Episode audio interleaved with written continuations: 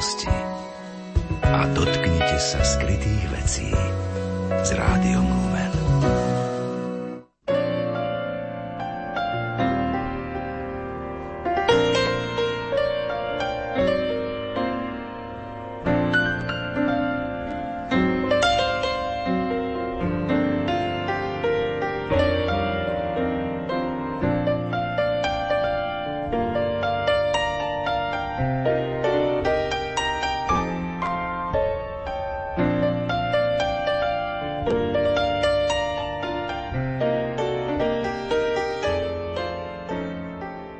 dvadsiateho ôsmeho marca si pripomenieme päťsté výročie narodenia svätej Terézie z Avily, panny a učiteľky cirkvi. Tí z vás, ktorých inšpiruje jej charizma, zrejme viete, že od novembra minulého roka slávime aj na Slovensku jubilejný rok tejto svetice. Karmelitánske nakladateľstvo Bratislava prišlo v tejto súvislosti na knižný trh s kvalitnou a veľmi pútavou novinkou z pera poľskej bosej karmelitánky Imakulaty Adamskej. Názov je veľmi jednoduchý – Svätá Terézia od Ježiša. Tento vyše tristostranový beletrizovaný životopis Terézie Avilskej je založený na overených faktoch z jej života a je o to vzácnejší, že je popredkávaný nielen výňatkami z rôznych cirkevných dokumentov, ale aj myšlienkami samotnej svetice.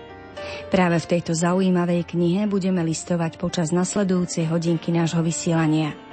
Pri počúvaní literárnej kaviarne vás vítajú Diana Rauchová, ktorá vybrala hudbu, Matúš Brila, ktorý sa postaral o techniku a Danka Jacečková, ktorá vás bude sprevádzať slovom. Prajeme príjemné popoludnie, priatelia.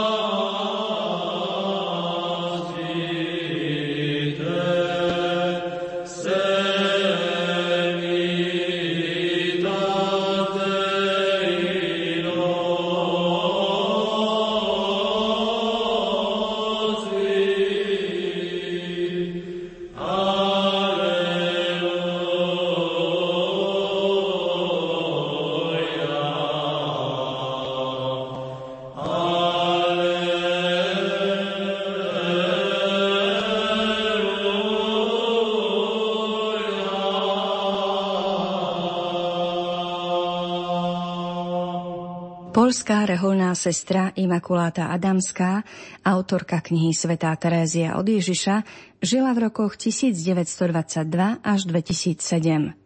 Absolvovala štúdium filológie na Univerzite Adama Mickieviča v Poznaní, kde v roku devätnásť štyridsaťosem vstúpila k bosým karmelitánkam. Pôsobila ako formátorka, novicmajsterka, prekladateľka diel svätej Terézie Benedikty od Kríža. Je autorkou mnohých kníh o karmelitánskych svätcoch, vrátane životopisu svätej Terézie Avilskej, v ktorom dnes budeme listovať. Kým sa do toho pustíme, povedzme si niekoľko faktov o jej pozemskom putovaní. Narodila sa, ako sme už spomenuli, dvadsiateho ôsmeho marca tisícpäťstopätnásť v Avile v strednom Španielsku. Pochádzala zo šľachtickej rodiny. Jej rodičia Alonso Sanchez de Sepeda a Beatriz de Ahumada boli veľmi zbožní. Všetky deti vychovávali zodpovedne po ľudskej aj po duchovnej stránke. Spolu so svojím bratom Rodrigom Terézia už od šiestich rokov čítavala životopisy svätých. Raz sa dokonca stalo, že obaja zatúžili umrieť ako mučeníci. A tak sa pekne krásne vydali potajomky z rodičovského domu na cestu k Maurom, ktorí vtedy okupovali časť Španielska a prenasledovali kresťanov, aby tam mohli zomrieť za svoju vieru. Prekazil im to ich strýc, ktorý ich stretol a zobral späť domov. Keď sa nemohli stať mučeníkmi, aspoň doma si teda postavili chyšky z kamenia a halúz a tam sa hrávali na pustovníkov. Keď mala Terézia štrnásť rokov, zomrela jej matka. Otec chodil za prácou a tak k ním často chodila jeho švagrina, ktorá však bola ľahkomyselná žena. On ju nerád videl doma pri svojich deťoch. Keď Terézia dospievala, nasledovala príklad svojej svetáckej tety. Pekne sa obliekala, vyhľadávala spoločnosť a bola dosť márnivá. No pozorný otec to videl a uvedomil si, že to nie je dobré. V roku tisícpäťstotridsaťjeden ju zaviedol do kláštora Augustiniánok v Avile. Sprvu sa jej to nepáčilo, ale čoskoro si život v tichu zamilovala. Po jeden a polročnom pobyte však ochorela. Odišla preto k svojmu strýkovi na vidiek. Ten bol tiež veľmi zbožný a dával jej čítať listy svätého Hieronýma a Gregora o zasvetenom živote a mravnosti. Terézia dlho premýšľala nad týmito vecami a nad svojim povolaním a napokon sa rozhodla pre rehoľný život, s čím otec neveľmi súhlasil. V roku tisícpäťstotridsaťpäť bez jeho vedomia tajne odišla do kláštora karmelitánok v Avile. V roku tisícpäťstotridsaťsedem ochorela. Sužovali ju bolesti hlavy, krče v hrudi, choroba srdca, žalúdok, mala horúčky. Lekári jej nevedeli pomôcť. pätnásteho augusta v tom istom roku stratila vedomie do takej miery, že si mysleli, že je mŕtva. No po štyroch dňoch sa prebrala. Tri roky potom bola ochrnutá a až v roku tisícpäťstoštyridsať jej choroba ustúpila. Terézia však trpela aj duševne. Do kláštora až príliš často chodili ľudia zvonku. Nedokázala sa sústrediť, pretože aj sama sa zaoberala vonkajšími svetskými vecami. Napokon, na radu istej spolusestry, sa prestala úplne stretávať a zhovárať so svetskými ľuďmi. Bolo to v roku tisícpäťstopäťdesiatpäť. Vtedy sa modlila v kláštornej kaplnke a tam v modlitbe urobila rozhodnutie, že chce slúžiť jedine Bohu. Pocítila, že do jej srdca sa vrátil pokoj. Veľa času trávila v modlitbe. Boh jej dal milosť zjavení a mystických zážitkov. V roku tisícpäťstošesťdesiat mala Terézia videnie pekla. To v nej vzbudilo hrôzu a otázky, prečo sú ľudia takí ľahostajní voči večnosti. Vyžiadala si dovolenie z Ríma, aby mohla založiť dom, v ktorom by boli prísne dodržiavané pravidlá rehoľného života. V tomto kláštore zaviedla veľmi prísne pravidlá. Žiadna rehoľníčka nesmela mať majetok. Chodili bosé, odeté v hrubom drsnom rúchu. Ako posteľ im slúžila doska so slamníkom. Jedli dvakrát denne a mäso nikdy. Svet nemal do kláštora prístup. Hlavnou náplňou ich činnosti bola modlitba. Terézia bola vždy najprísnejšia sama k sebe. Robila tie najhoršie práce, obsluhovala pri stoloch a povzbudzovala spolu sestry. Ozvali sa aj hlasy ľudí, ktorým sa takýto štýl rehoľného života nepozdával, no pápež Gregor trinásty potvrdil jej pravidlá a tak vznikla druhá vetva karmelitánskeho rádu. Po celom svete sa čoskoro zakladali kláštory s obnovenou prísnosťou. Terézia spolupracovala so svätým Jánom z Kríža. Spoločne sa im podarilo založiť viacero mužských karmelitánskych kláštorov. Toľko, milí poslucháči, v kocke zo pár faktov zo života svätej Terézie Avilskej.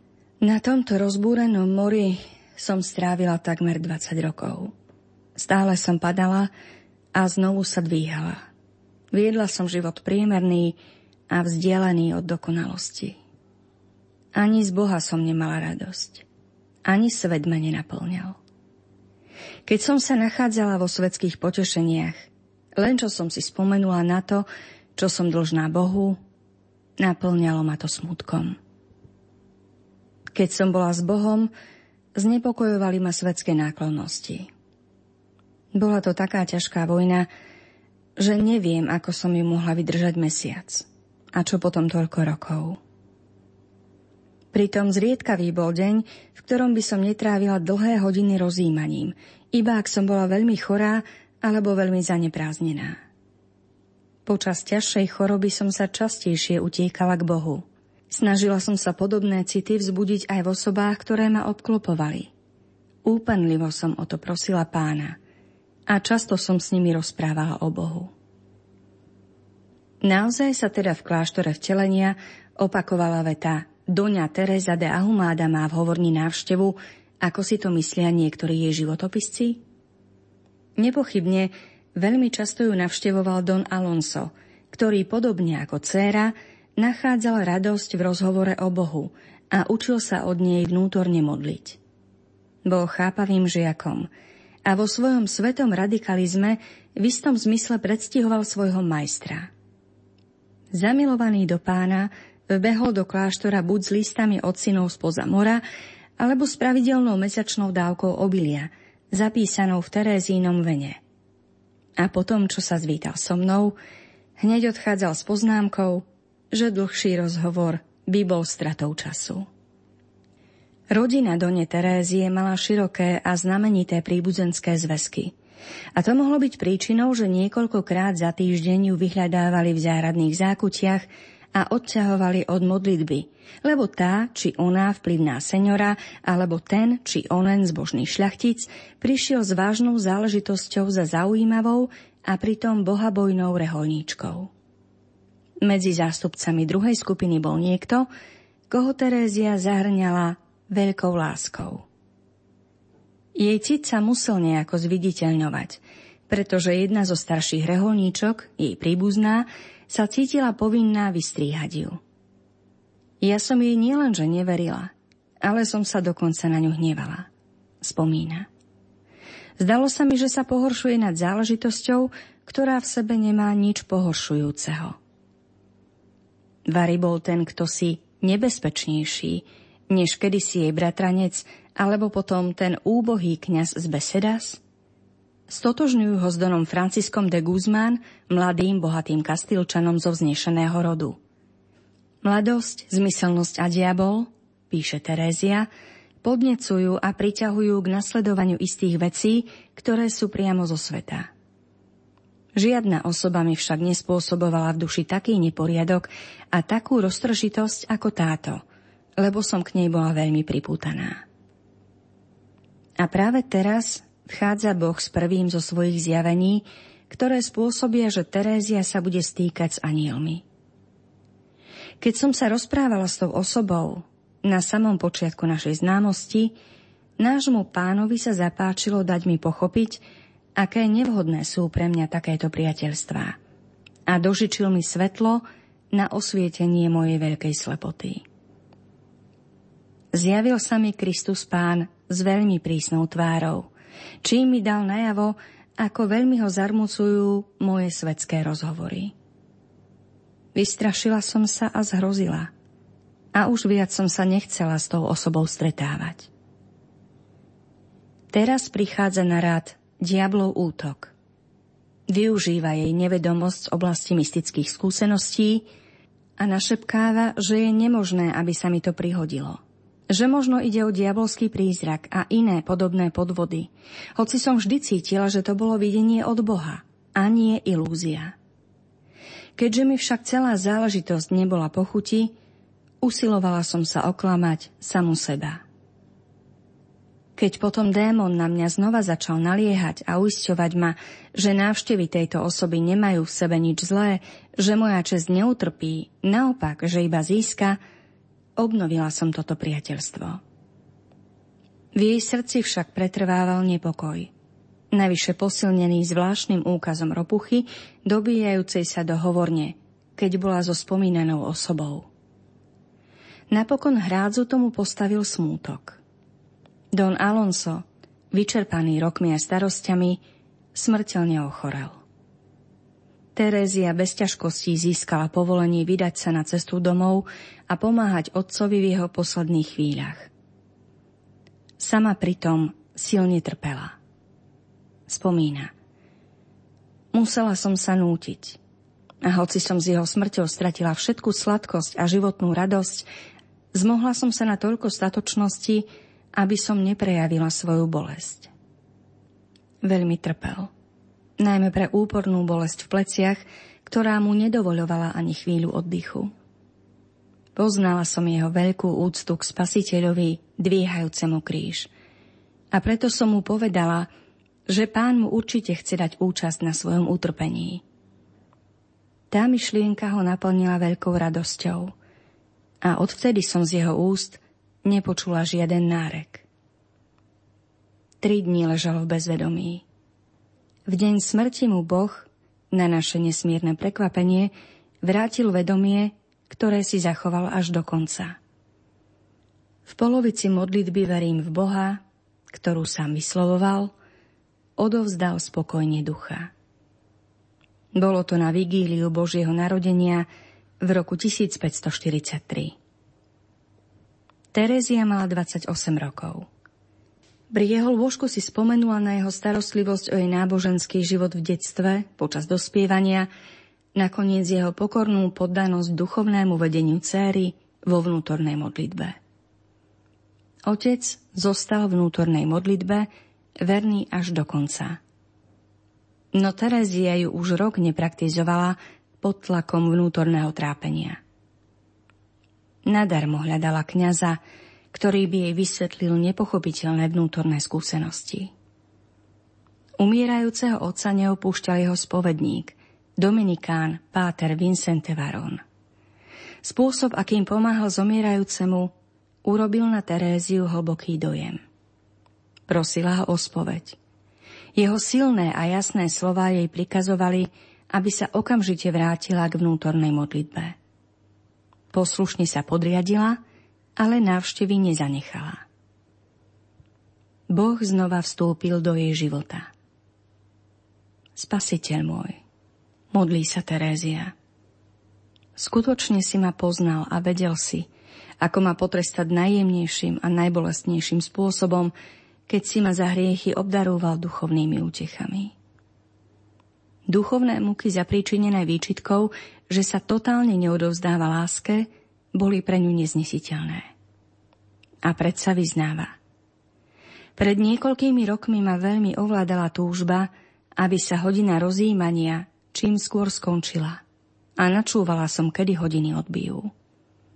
A neraz by som bola ochotnejšia prijať neviem aké ťažké pokánie, než to, že som sa počas vnútornej modlitby mala sústrediť v duchu. Je isté, že taká neodolateľná bola sila, ktorou ma diabol alebo moja zlá prirodzenosť odťahovali od rozjímania. A taký smútok a odpor sa ma zmocnili vo chvíli, keď som vstupovala do kaplnky, že som musela pozbierať všetku moju odvahu. A hovoril nej, že je nemalá. A Boh mi ju dal o mnoho väčšiu, než akú mávajú ženy. A keď som sa premohla, prežívala som potom väčší pokoj a radosť, než vtedy, keď som mala prirodzenú túžbu modliť sa. V takýchto zápasoch prežila štrnásť rokov. Boh ju chytil, ale jeho ruky ju raz objímali, raz ju opúšťali. Boh vchádzal čoraz výraznejšie. Hodina oslobodenia sa merala jeho ďalekosiahlymi plánmi s Teréziou. Až raz nadišiel Veľký týždeň v roku tisícpäťstopäťdesiatpäť. Terézia dovršila štyridsať rokov. Keď vchádzala do domácej kaponky, možno znovu s prirodzeným odporom a s pokušeniami pochybovať, nevedela, že sa práve odohrá najvýznamnejšia udalosť jej života. Dostane účinnú milosť zjednotenia s Pánom. Od tejto chvíle ju už nič nezadrží na pochode k svetosti a k splneniu svojho výnimočného poslania v cirkvi. Aké ľudské sa stávajú v tejto chvíli veľké Božie veci. V kaplnke spozoruje obraz privezený na nejakú slávnosť. Umelec namaľoval zmučeného spasiteľa s neobvyklým realizmom. Pri pohľade naňho zažila moja duša hlboký otras. Pri myšlienke, ako s lesom sa mu odvďačila za jeho rany, ma zaplavil taký veľký smútok, až sa mi zdalo, že mi srdce puká od žiaľu. Hodila som sa pred ním na kolená a so záplavou slz som ho úpenlivo prosila, aby ma už konečne raz navždy posilnil, aby som ho už neurážala. Boh definitívne vošiel a zahájil rozhodujúci obrad v živote svojej vyvolenej. Terézia kľačí pri obraze a jej človečenstvo naberá božské rozmery. Skončila sa kľukatá cesta na svadbu. Začalo sa stretnutie v samotnom vnútornom hrade. Odteraz ju už všetko bude posilňovať v totálnom dare seba samej. Hľadá spojencov vo svojej bláznivej láske. Nachádza ich v osobách svätej Márie Magdalény a svätého Augustína. Zdá sa, že svätá Magdaléna mi pred tým obrazom, o ktorom som hovorila, pomáhala účinnejšie než kedykoľvek, lebo som svoju dôveru v seba samu zahodila a celú svoju dôveru som vložila v Boha. Verím s istotou, že ma vtedy vypočul, lebo od tej chvíle som sa začala čoraz viac zlepšovať. Druhý silný úder milosti, spojený s hlbokým vnútorným obrátením, sa uskutočnil pri čítaní vyznaní svätého Augustína. Terézia sa s Božou pomocou, úkonom svojej vôle, odovzdala Pánovej vôli a rozhodla sa viesť dokonalý život. V tej chvíli prekročila hranicu novej skutočnosti, ktorej sa predtým letmo dotýkala a znova ju strácala. Vtedy Pán vo svojej božskej láskavosti začal mi veľmi často poskytovať modlitbu pokoja a často aj modlitbu zjednotenia, ktorá trvala dosť dlho. Keď v nadprirodzenom svetle spoznala, že je milovaná Bohom, hlboko pociťuje vlastnú neschopnosť odplatiť sa mu láskou za jeho lásku. Hľadá spôsob, ako by sa mu páčila, ako by odpovedala na to, že si ju obľúbil. Každý príliš ľudský pohyb, vlastné uspokojenie, každá chvíľa vlastnou vinou nezasvetená Bohu sa jej zdajú byť zradou. Preto sa stále obvinuje zo svojich ťažkých hriechov. Porovnáva sa s najväčšími hriešnikmi, o ktorých je známe, že zo smrti hriechu prešli do života v Bohu. Práve ich robí svojimi osobitnými spojencami a patrónmi. Pri nich sa zosilňuje jej dôvera, že Boh je schopný obrátiť aj ju. Opis zážitkov pri čítaní Augustínových vyznaní, ktorých španielský preklad vtedy vydali, je perlou korunujúcou prvé redigovanie života, keď ešte nemala charizmu vypovedať ani schopnosť pochopiť a vyjadriť nevyjadriteľné veci. O veľký Bože, píše, aká som zhrozená z tvrdohlavosti, v ktorej zotrváva moja duša, napriek toľkej pomoci z neba. Strach ma obchádza pri spomienke na to, ako málo som sa ovládala, ako som sa cítila spútaná a bezmocná, aby som sa statočne rozhodla odovzdať sa Bohu s nerozdeleným srdcom. Keď som začala čítať vyznania, zdalo sa mi, že v nich vidím svoj vlastný obraz. Začala som sa teda odporúčať tomuto slávnemu svetcovi. Keď som prišla až na miesto, kde svätý rozpráva o svojom obrátení a ako začul hlas v záhrade, v srdci som výrazne pocítila, že Boh tým istým hlasom volá aj mňa.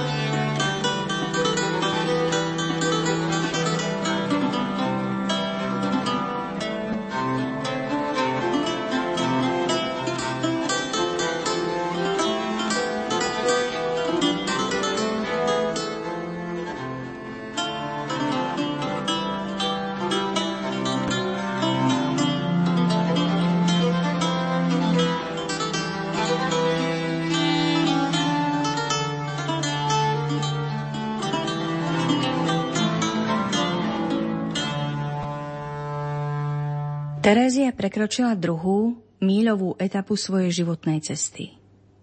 Dve tretiny života už má za sebou. Najdlhšia a najťažšia etapa bola prvá, keď stále schádzala z cesty a strácala schopnosť rozoznať, či ide dobrým smerom. Utrpenia druhého úseku boli dojemnejšie, lebo boli duchovnejšie. Zažila Božiu lásku ako málo kto a nikto a nič ju už nedokázali od Boha odlúčiť. Mala súhlas cirkvi, že ide dobrou cestou. Išla teda pokojná a bezpečná. Pred ňou je tretia etapa. Posledná. dvadsaťtri rokov života so závratnou plnosťou. Zrelý plod lásky, silnejšej ako smrť. Celá moc jej ducha a osobnosti sa uzatvára v tom, čo rozum nechápe. Svet riadený rozumom vyznáva iba morálku vyplývajúcu z rozumu. V súlade s jeho hodnotením by Terézia urobila lepšie, keby sa dala do nejakej konkrétnej práce a starala sa napríklad o nemanželské deti, ktoré nechýbali v jej najbližšej rodine.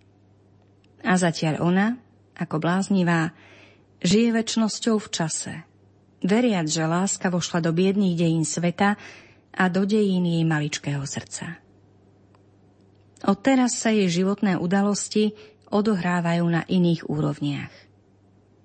Jej opojenie láskou aj duchovné múky majú spásonosné rozmery. Najmä umúčenie, lebo takou trasou prešiel ten, ktorý je sám cestou, pravdou aj životom. Treba teda prejsť strachom a smútkom. A oni pochádzajú, ako píše Terézia, z tajomného stretnutia s druhým duchom, ktoré duch na sebe cíti. Aký je pre rozum nepreniknutelný zápas ľudského ducha s duchom temnoty, na ktorom sa zúčastňuje Boží duch a je to zápas o neho. V takých chvíľach Terézia strácala pocit, že dielo v nej vykonala láska. Duchovne zúbožená nenachádzala útechu ani v Bohu, ani v tých, ktorým Kristus zveril starosť o ňu. Spomienka na dávne šťastie iba zväčšovala jej bolesť a zavrhnutie zo strany Boha aj ľudí pridávalo jej opustenosti príchuť pekla. Svätý Ján od Kríža nám vysvetľuje, že ide o jednu z najvyšších etáp na ceste zjednotenia. Duša narieka v okovách, v temnotách, nehybná, bez akejkoľvek pomoci.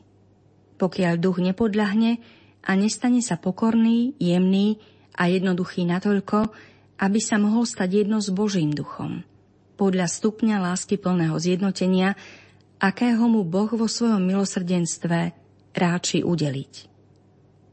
Taký je podľa Božích ustanovení zákon vnútorného života vo svojom najvyššom naplnení na zemi. Každý svätý musí vojsť do jeho rytmu a zosúladiť s ním najmenšie hnutia srdca. Poznáme už trochu Terézino srdce, verné v láske, vďačné, lipnúce k Bohu aj k ľuďom, prejavujúce voči duchovným vodcom dôveru a úctu. Nová skúška mala prísť práve od nich. Zišli sa, píše Terézia, piati alebo šiesti veľmi horliví Boží služobníci a uvažovali spoločne o lieku pre mňa, lebo ma mali veľmi radi a obávali sa, že podlieham nejakému klamstvu. Nuž, Terézia bola neobyčajnou penitentkou a kládla na nich bremeno zodpovednosti, ktoré ich prerastalo. Po tejto porade mi môj spovedník oznámil, že všetci spoločne usúdili, že vnútorné zážitky sú dielom zlého ducha a preto nemám tak často pristupovať k svätému prijímaniu. Mám sa viac rozptýľovať a vyhýbať sa samote. V jej srdci sa rozpútala búrka. Môže im vôbec veriť? Bojovala som zo všetkých síl, aby som im verila. Rodiaca sa nedôvera k majstrom ju znepokojila ako nedostatok pokory. Poddajne sa im teda podrobila, lebo iba tak získavala istotu autentickosti svojich zážitkov. A teda, ako píše, zanechávala som sväté prijímanie. Zanechávala som samotu, ktorá bola mojou hlavnou útechou. Nemala som pritom nikoho, s kým by som sa o tom mohla porozprávať, lebo všetci boli proti mne. Jedni sa mi vysmievali, keď som to s nimi preberala, ako keby som si to vymyslela. Druhí vystriehali spovedníka, aby sa mal predo mnou na pozore. Iní mi priamo hovorili, že som posadnutá diablom. Iba jediný človek, jej vtedajší spovedník, ani nie dvadsaťpäťročný páter Baltazar Alvarez, nedávno vysvetený na kňaza, ju dvíhal na duchu. Utešoval ma a hovoril, že aj keby išlo o diabla, nemôže mi predsa uškodiť, ak nebudem ničím urážať Boha. Že to všetko prejde, len aby som úpenlivo prosila Boha, aby ma vo svojej láskavosti vyviedol na inú cestu. Vnútorné mučenie sa akoby neprestane predĺžovalo. Plynú hodiny, dni, týždne, mesiace. Dva dlhé roky. Toto utrpenie sa podobá na očistcové muky, píše svätý Ján od Kríža. Iba v niektorých dušiach je takéto silné. Jedine v tých, ktoré chce Pán pozdvihnúť do najvyššieho stavu zjednotenia, aby ich premenil v seba, naplnil sladkosťou, pokojom a celé rozžieril. Sám Boh určí hodinu vyslobodenia. Nieraz som sa nachádzala v podobnej skľúčenosti, spomína Terézia. Nikdy sa však nevyhrotila do takej krajnosti ako vtedy. V tomto stave som zotrvala štyri alebo päť hodín. Nemala som žiadnu útechu, ani nebeskú, ani pozemskú. Pán ma nechal trpieť tým, že som sa strachovala pod hrozbou vidiny tisícich nebezpečenstiev, ktorá ma prenasledovala. Poddávala sa Bohu v čoraz väčšej jednoduchosti, pokore a disponovanosti. Po ničom netúžila, iba splniť jeho vôľu. A Boh zasiahol. Začula Božie slovo, ktoré je skutkom. Neboj sa, dcéra moja. Ja som to a neopustím ťa. Neboj sa. túto novú mystickú milosť vnútorných slov Boha, ktorý plní to, čo hovorí, Terézia vyspievala v jednom zo svojich najkrajších hymnov. Nech ťa chváli všetko stvorenie, všemohúci Pán sveta. O, ktože by mi dal hlas a silu, aby som mohla do celého sveta rozniesť, aký si verný voči svojim priateľom. Všetko sklame. Ale ty, Pane vesmíru, nikdy nesklameš. Aké maličké a krátke sú trápenia, ktoré dopúšťaš na tých, čo ťa milujú.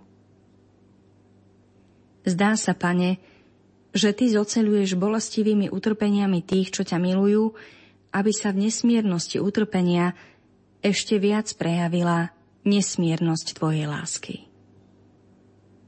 Táto skúsenosť Terézii dala moc nad peklom. Cíti sa schopná postaviť sa do boja priamo s diablom. Nebola by som sa zľakla vyzvať ich všetkých na súboj. Čo mi môžu urobiť, keď som služobnicou Pána a najvyššieho kráľa? Pohľad na nich ma nevystrašil. To skôr oni, zdalo sa mi, sa predo mnou triasli. Vďaka osobitnému daru Pána všetkých som dostala nad nimi takú moc, že sa o nich starám asi tak, ako obzúčiace muchy. Podľa mňa sú to najväčší zbabelci. Keď pocítia, že ich nepokladáš za nič, strácajú odvahu a sila ich opúšťa. Statoční sú iba pri tých, ktorí utekajú z boja a dorážajú iba na toho, koho vidia, že sa im poddáva. A vystriha s múdrosťou, nie podľa kritérií tohto sveta. Nech nám Pán vo svojej láskavosti dopraje, aby sme sa dokázali báť toho, čoho sa skutočne máme báť. Aby sme pochopili, že jeden ľahký hriech nám môže spôsobiť väčšiu škodu než celé peklo.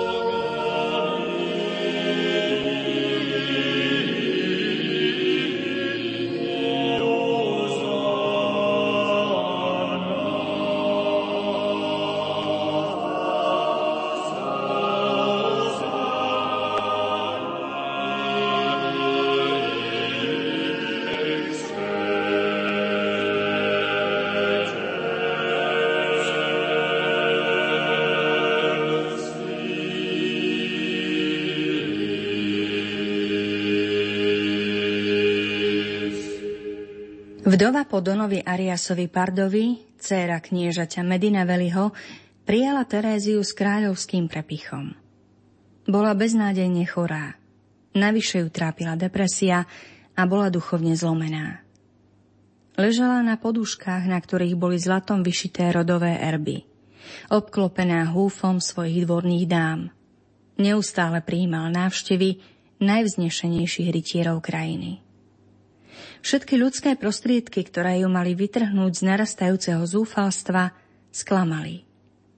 Jediná nádej, ako ju znova vrátiť do života, sa spájala so skromnou karmelitánkou z kláštora Vtelenia. Z Božej milosti, spomína Terézia, moja prítomnosť priniesla tej panej takú útechu, že skoro hneď nastalo značné zlepšenie jej stavu, a každý deň jej prinášal väčšie uspokojenie. Tá rýchla zmena bola tým viac udivujúca, že nesmierny smútok a bolesť, ktoré prežívala, ju priviedli do veľmi nebezpečného stavu. Veľmi si ma obľúbila. Ja som si ju veľmi vážila, keď som videla jej dobrotu, ale skoro všetko tu bolo pre mňa krížom. Vyberané spôsoby a obsluha, ktorou ma obklopili, mi spôsobovali utrpenie a vysoká vážnosť, ako mi preukazovali, ma naplňala strachom. Videla som ich márnosť a ničotu. Vyvodila som z toho veľmi cenný duchovný záver a neváhala som v úprimnosti srdca hovoriť tej panej, čo si myslím. Terézia videla, že urodzenosť, o ktorú sa svet uchádza, je skutočným otroctvom. Ľudia tu nemôžu byť sami sebou. Musia si neustále zakladať putá etikety, korzet predstierania a žiť v samote srdca, aby sa nestali objektom intríg len za to, že niekomu preukázali väčšiu náklonnosť. Už samotná starosť o udržanie dôstojnosti stavu im odoberá životný pokoj. Jedia nie podľa potreby a nepravidelne, lebo všetko sa musí prispôsobiť spoločenskému postaveniu. Pri výbere jedál sa tiež musí riadiť požiadavkami stavu.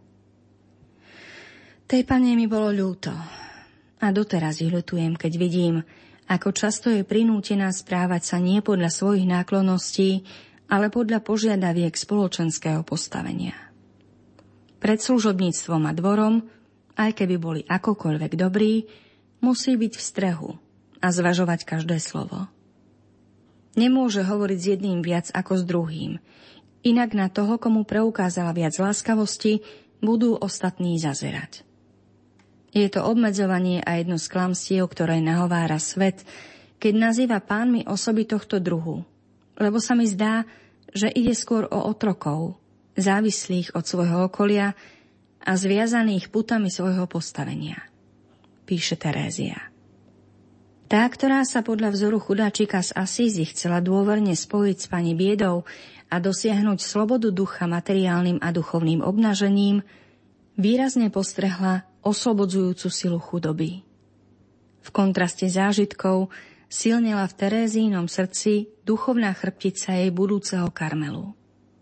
Musela opustiť jeho materiálne prvky, aby na kľakadle budovala jeho duchovnú štruktúru, tvorenú súčasne vnútornými vnuknutiami, ako aj prozreteľnostnými kontaktmi s ľuďmi, prostredníctvom ktorých k nej hovoril Pán.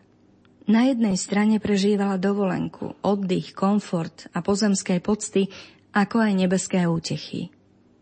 Na druhej strane jej nechýbali nepríjemnosti, pochádzajúce, ako píše, zo závisti, akou na ňu pozerali niektoré osoby zo spoločnosti okolo domácej pani, nepriaznivo pozerajúce na dôvernosť, akú jej preukazovala. Keďže milovala každého bez výnimky, rozhodla sa vyslobodiť ich zo slepej uličky v ich beznádejnej malosti. Chcela im ukázať kráľovskú cestu, vedúcu k skutočnej veľkosti. A Pán požehnával jej námahy a modlitby. Dvor jej jasnosti sa začal zobúdzať z omamného sna. V sprievode Luisy de la Cerda bola jej príbuzná chovankyňa Maria de Salazar. Zdržanlivá, pokojná, zdanlivo chladná, s nadpriemerným intelektom a energiou. Mala vtedy pätnásť rokov. Žila v prepichu, ktorý ju nenapĺňal, pričom jasne videla, že túžby jej dievčenského srdca neuspokojí svet s jeho klamnou veľkosťou. Prilnula teda k Terézii a hľadala u nej riešenie otázok, ktoré ju trápili. Aj ju však zaväzovala etiketa a ich kontakty nemohli byť také časté, ako by Maria chcela. Boli však dostatočné na to, aby v dievčati zobudili povolanie.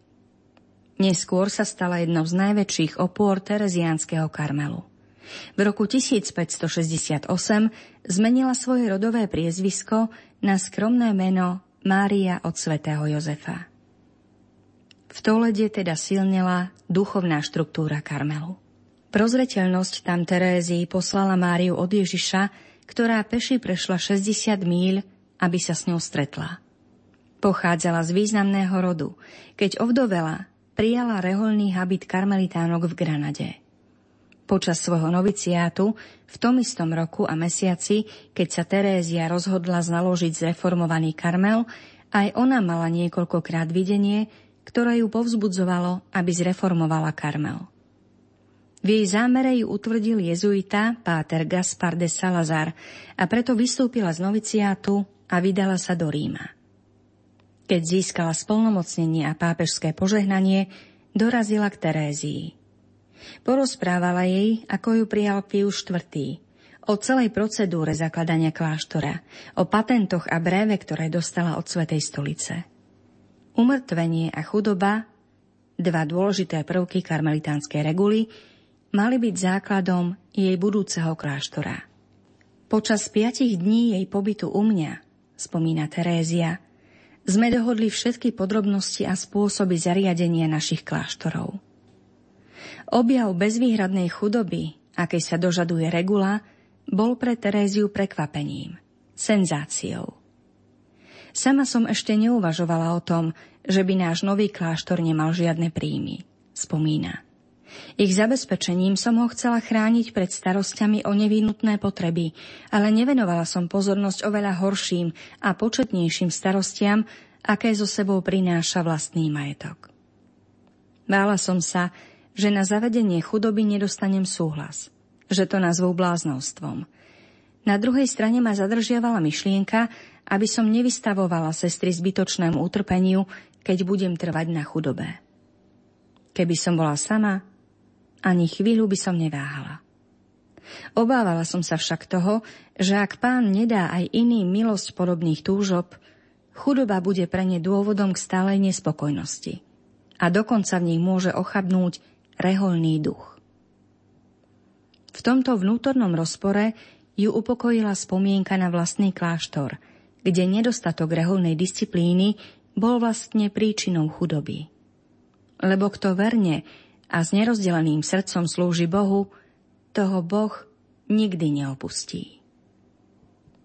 Diskusie s teológmi ju uvrhli do najväčšieho zmätku. Keď som sa pozrela na Krista na kríži, chudobného a nahého, nevedela som sa zmieriť s myšlienkou, že by som mohla byť bohatá. Úpenlivo som ho so slzami prosila, aby všetko zariadil tak, aby som bola chudobná ako on.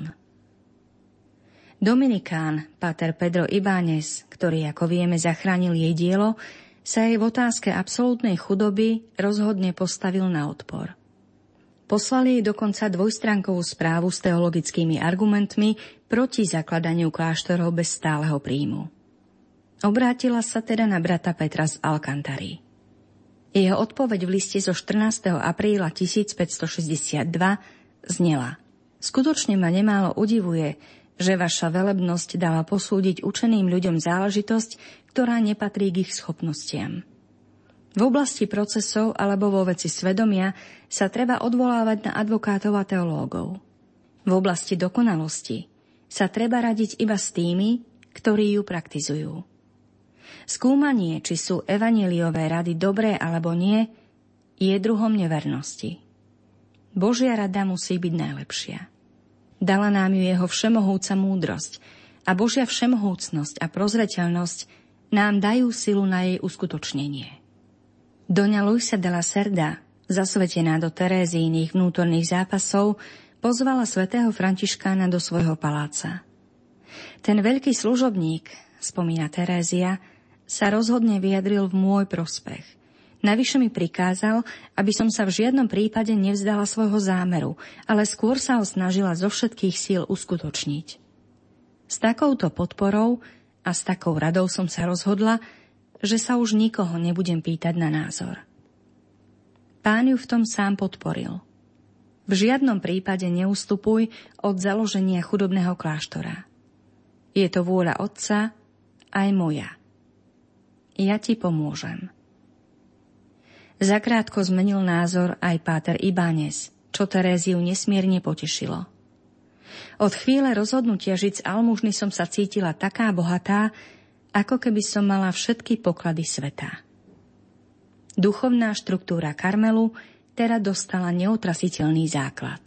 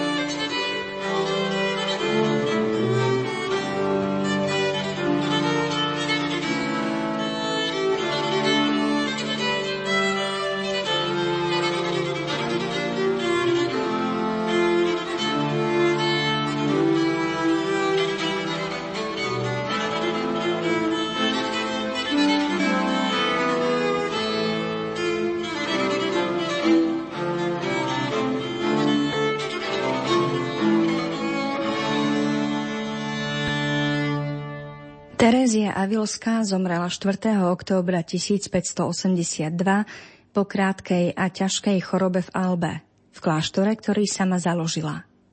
V roku tisícšesťstodvadsaťdva ju pápež Gregor pätnásty vyhlásil za svetú a o pár storočí neskôr, v roku tisícdeväťstosedemdesiat, bola pápežom Pavlom šiestym vyhlásená za učiteľku cirkvi.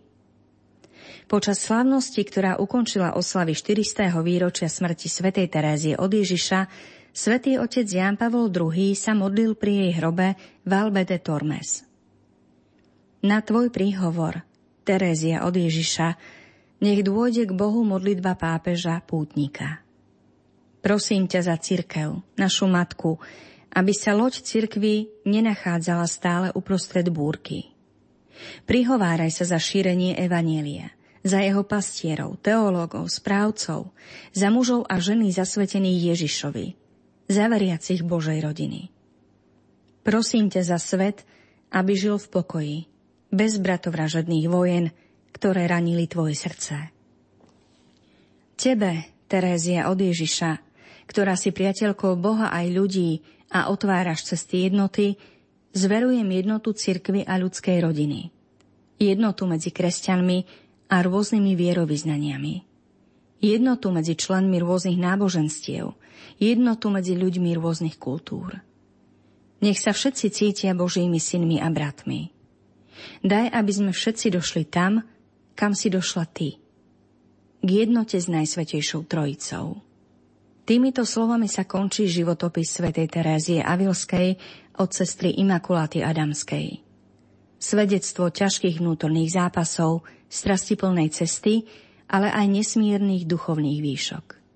Ak sme vás, milí poslucháči, inšpirovali listovaním v tejto knihe, radi by ste ju mali vo svojej domácej knižnej zbierke, Podrobnosti o možnostiach, ako ju získať, nájdete na internetovej stránke Karmelitánskeho nakladateľstva w w w bodka k n a bodka s k.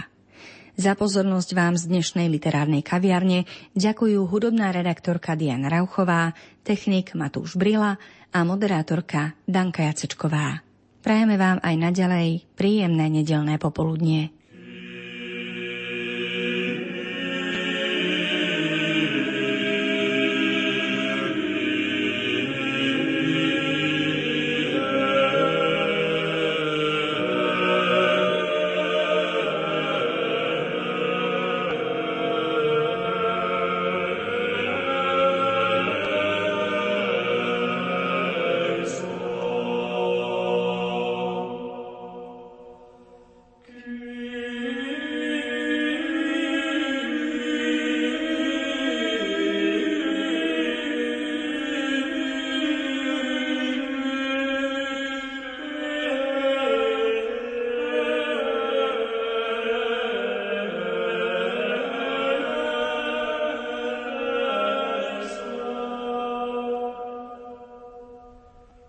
Thank you.